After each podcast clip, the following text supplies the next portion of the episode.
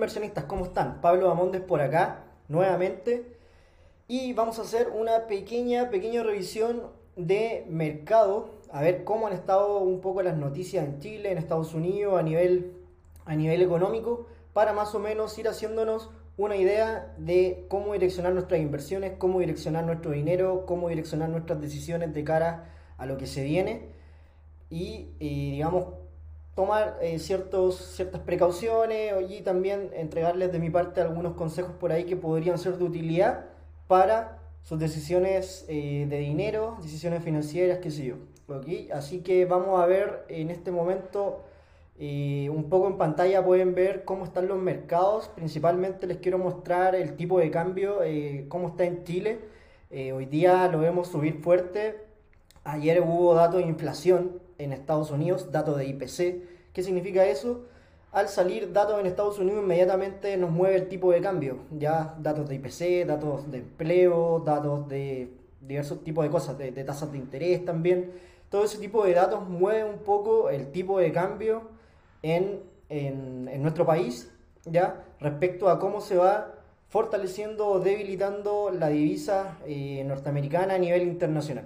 Así que en ese sentido hemos visto hoy día subir fuertemente el dólar en Chile, ¿ya? Ayer lo vimos bajar un poco, pero también fue por las lecturas que se le dan a ese dato de IPC que salió en Estados Unidos el día de ayer. El dato fue 0,5% de inflación en enero.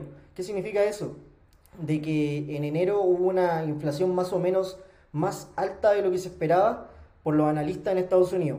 Por ahí algunos medios dicen que era lo esperado, otros dicen que no. La verdad es que en mi opinión es levemente más alta de lo esperado. Así que en ese sentido no, digamos, como que no es una tan buena noticia para el mercado y lo podemos ver en este preciso momento. Vemos el Dow Jones, el S&P 500, vemos el Nasdaq cayendo, así que la verdad es que después de ese dato no podemos decir que el mercado se lo está tomando muy bien. Y ahora, ¿por qué pasa esto? Básicamente porque el mercado está viendo de que la Fed sí tiene espacio para subir un cuarto de punto más en la próxima junta. La tasa de política monetaria en Estados Unidos tiene para subirla también al 5.25 que pretende estar en la siguiente junta. Entonces, el mercado por ahí estaba esperando, la semana pasada sobre todo, estaba como con cierto optimismo de que la Fed iba a detener esas alzas de tasa. Sin embargo, la Fed ha sido clara de que las alzas de tasas van y de que también las van a mantener durante un tiempo, digamos, bastante largo hasta que logren controlar y llevar la inflación al 2%, ya que es el rango meta en Estados Unidos.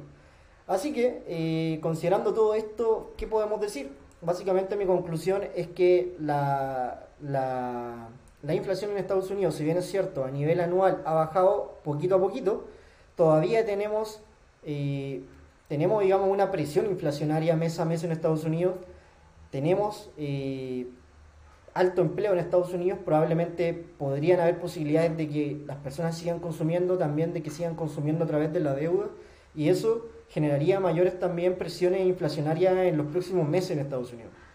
Entonces, independiente de que la inflación o sea, se mantenga, digamos, como que bajando levemente a nivel anual, todavía hay presiones fuertes. Y eso no nos puede dejar tranquilos a nosotros tampoco, como no deja tranquilo la Fed, tampoco nos puede dejar tranquilos a nosotros como personas, digamos, si tenemos que tomar ciertas decisiones con nuestras inversiones o con nuestro dinero.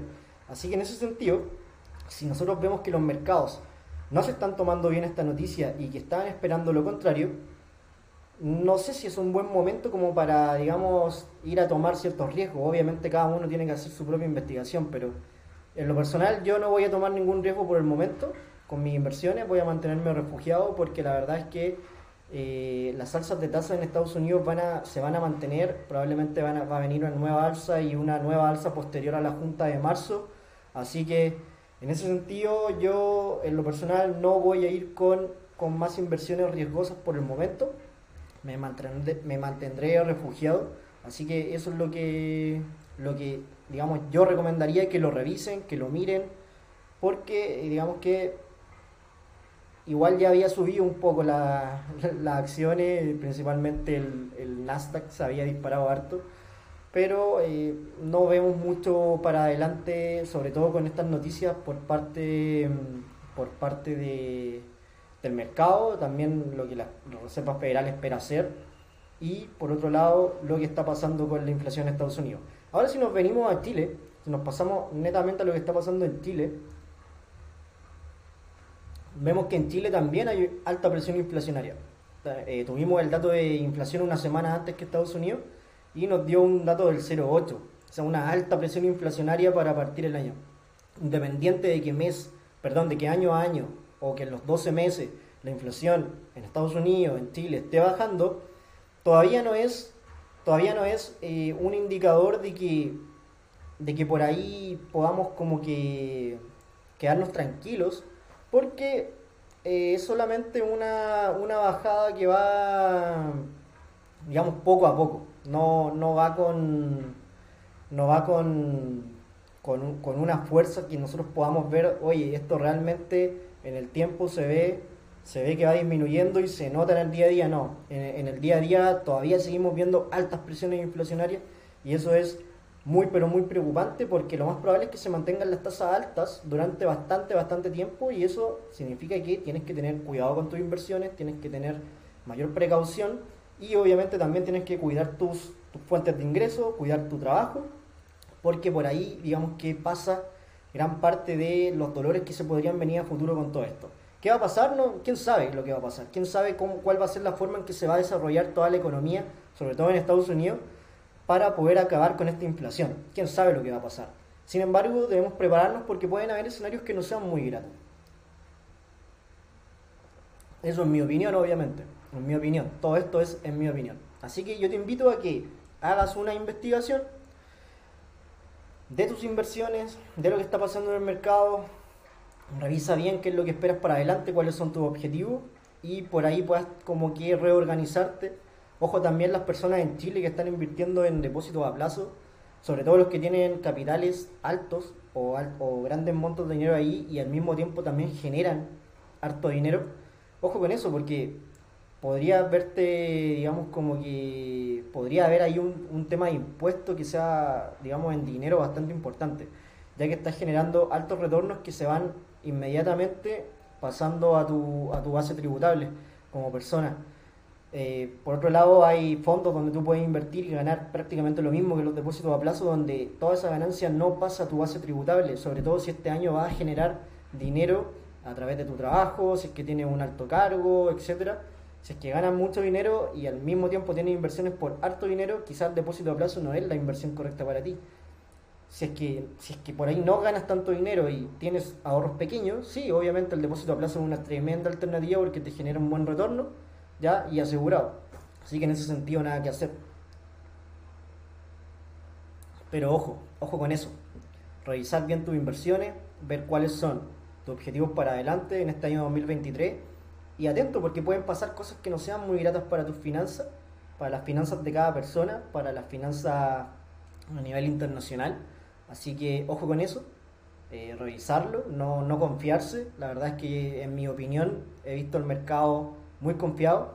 Yo, la verdad es que quién sabe cómo realmente se mueve este mercado, pero yo lo he visto muy confiado, y ahora como que de cierta forma está despertando y como que reaccionando a las cosas que realmente están pasando, ¿ya? Que es una alta inflación en Estados Unidos, también la vemos en Chile, y que la Reserva Federal va a mantener tasas altas durante bastante tiempo, y todos sabemos lo que eso se traduce en que las deudas se vuelven más caras, conseguir el dinero se vuelve más caro, los créditos hipotecarios se vuelven más caros. Así que ojo con todo eso. Tampoco la idea de esto es como que colocar miedo en el sentir de ustedes, no es la intención para nada, sino que simplemente tengan precaución. Poder tener precaución es lo que te puede salvar de diversas cosas que puedan pasar en los mercados, en la economía, etc. Te recomiendo que tengas ahorros, que tengas un fondo de emergencia, que puedas tener un presupuesto, y que obviamente si estamos viendo una economía restrictiva, ¿por qué irnos en contra de esa economía restrictiva? Si la verdad es que hoy día lo más aconsejable es poder no consumir tanto. Si tengo dinero, oye, voy a consumir lo necesario y la diferencia lo voy a invertir y lo voy a ahorrar, porque la verdad es que con tasas altas puedo tener un buen retorno a bajo riesgo, por lo tanto no tiene mucho sentido como quiera gastarme todo el dinero ahora, ¿ok? Eso en mi opinión, espero les pueda servir un poco y esa es un poco la actualización de mercados diferente de esta semana, un poco más ligada a las finanzas personales y a cómo realizar tus inversiones y un poco a las noticias que están pasando a nivel internacional. Que estén muy pero muy bien, nos vemos en una próxima apertura de mercado y recuerda, suscríbete a mi canal de YouTube, ahí está, para que le puedas dar. Vamos a seguir subiendo contenido como este, videos reflexivos, podcasts y también los videos shorts donde se pueden encontrar diferentes tipos de consejos rápidos también para tus inversiones, tus finanzas, economía, etc. Así que, inversionista, que te vaya muy pero muy bien. Nos vemos en un próximo apertura de mercado aquí en YouTube. Chao, chao.